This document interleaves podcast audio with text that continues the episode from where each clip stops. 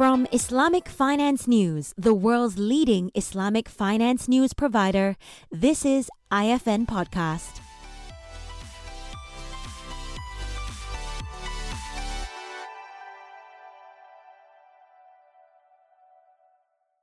Thank you. Thank you very much. Bismillah ar-Rahman ar-Rahim. Distinguished speakers and delegates, Assalamu alaikum and good morning to all. It is my pleasure to be here again at this year's IFN Asia Forum that brings together Islamic finance professionals from around the world. Today we face many challenges, but despite that, the IMF has projected Asia as a region to contribute around 70% of global growth this year. Strong domestic demand, accommodative financial conditions, and improved investment prospects are among the factors that present ample opportunities for market players consumers and stakeholders seeking to grow and mainstream Islamic finance to optimize Asia's growth potential. As a region that houses almost a quarter share of the total Islamic finance assets worldwide, Asia remains a dynamic region and key contributor to global Islamic finance and economic growth. So, against this backdrop, I wish to focus my remarks today on two important priorities for Islamic finance to promote regional prosperity. First is to harness Islamic finance to play a stronger role in regional financial intermediation. And second, to deepen and enhance vibrancy of Islamic financial markets as a key component of the global Islamic financial system. Asia is be increasingly becoming a focal point for global trade and investment. There are shared goals and multiple interdependencies among Asia Asian economies, as with the rest of the world. I see three key prospects for the Islamic finance industry to galvanize efforts in growing its regional intermediation capabilities. First, in supporting halal trade and investments. The global halal supply chain has expanded in tandem with growing consumer demand for halal products worldwide. The halal food industry, for instance, is expected to grow exponentially to reach 4 trillion US dollars by 2028. Asia is also becoming a preferred destination for reshoring of manufacturing hubs where halal goods, including food, pharmaceuticals, cosmetics, and more, are produced. The industry can capitalize on these growth opportunities to offer a diverse range of financial products and services. In Malaysia, the use of Islamic bank financing by halal, certifi- halal certified companies have doubled since between 2018 and 2021, with solutions ranging from basic trade finance products to digitally enabled supply chain finance. Second is in sustainable finance. Islamic finance can help bridge funding gaps estimated at 1.5 trillion US dollars annually until 2030 to achieve the sustainable development goals in Asian countries, equivalent to approximately 4% of the region's GDP. Closer to home, our aspiration to achieve net zero emissions by 2050 requires an estimated total funding of 100 billion US dollars. Efforts in value based intermediation, including in implementation of the sector guides of VBI impact assessment framework, can catalyze, growth in sustainable finance. Third, in widening the intermediation capacity of Islamic finance, we can look at expanding the use of blended finance and accessing more diverse sources of funds. Applications of social finance instruments in banking and takaful, complemented by partnerships with community based stakeholders, can open up new opportunities and build greater resilience among underserved segments such as micro entrepreneurs and SMEs. Ladies and gentlemen, anchored by the Financial Sector Blueprint 2022 to 2026 that envisions finance for all for sustainability and for transformation, Malaysia is refreshing our efforts to sharpen and strengthen our proposition and capabilities as an international gateway for Islamic finance.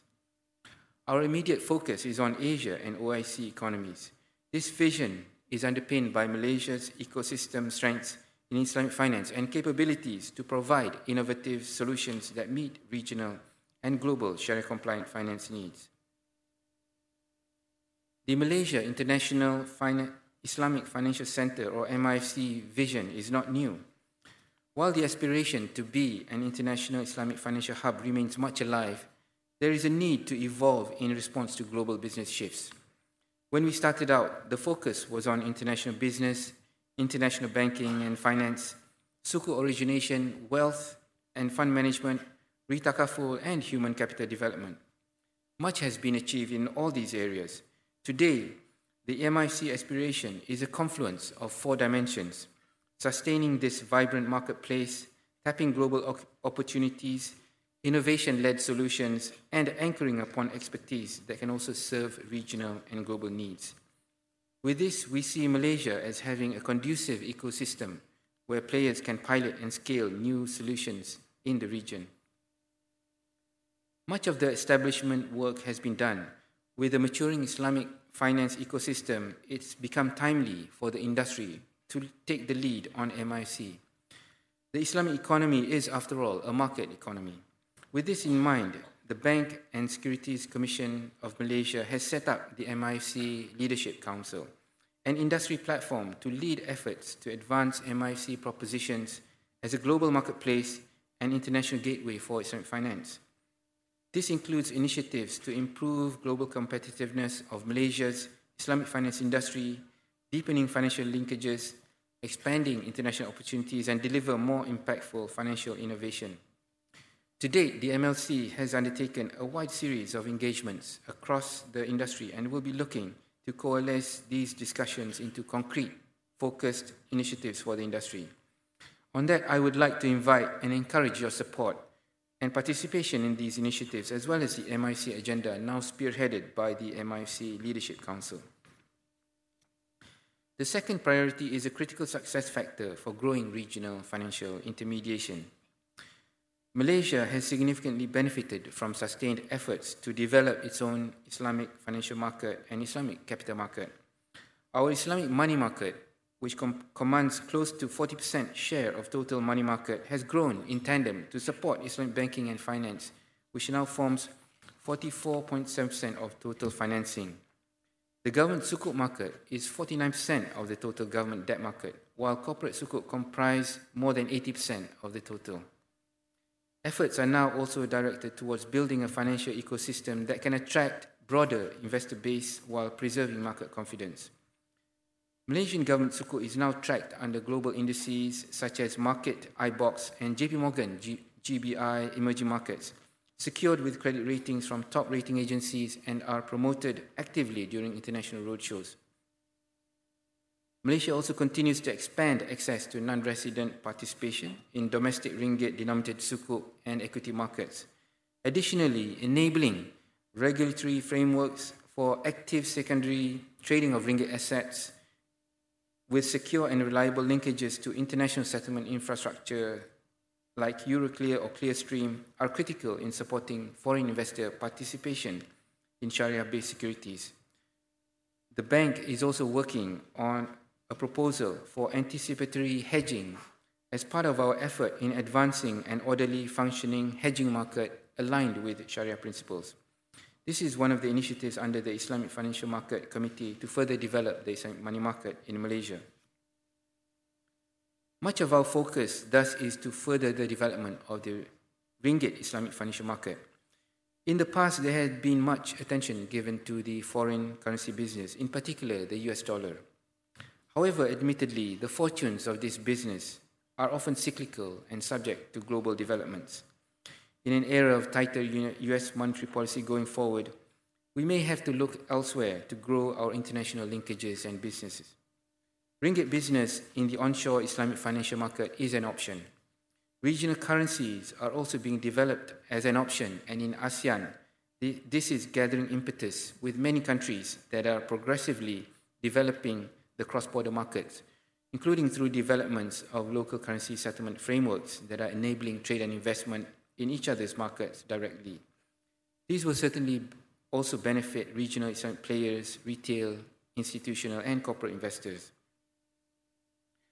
Ladies and gentlemen, our, our collective commitment anchored on these twin priorities will solidify the regional contribution and positive impacts from Islamic economies, financial intermediation, and capital market ecosystem. This is paramount to effectively respond to the emerging and evolving demands in Asia.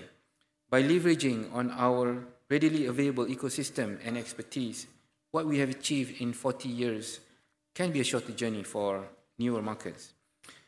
Success comes from taking many small strategic steps together. We can realize the full potential of Islamic finance in supporting Asia as a global economic powerhouse. With that, uh, thank you again to the organization, organizers for inviting me today, and I wish everyone a productive forum ahead. Thank you.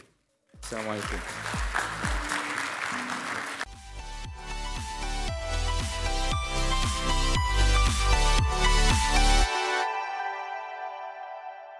Thank you for listening. For more discussions on the Islamic finance industry, log on to www.islamicfinancenews.com. You can also listen to IFN Podcast on your favorite platforms, including iTunes and Spotify.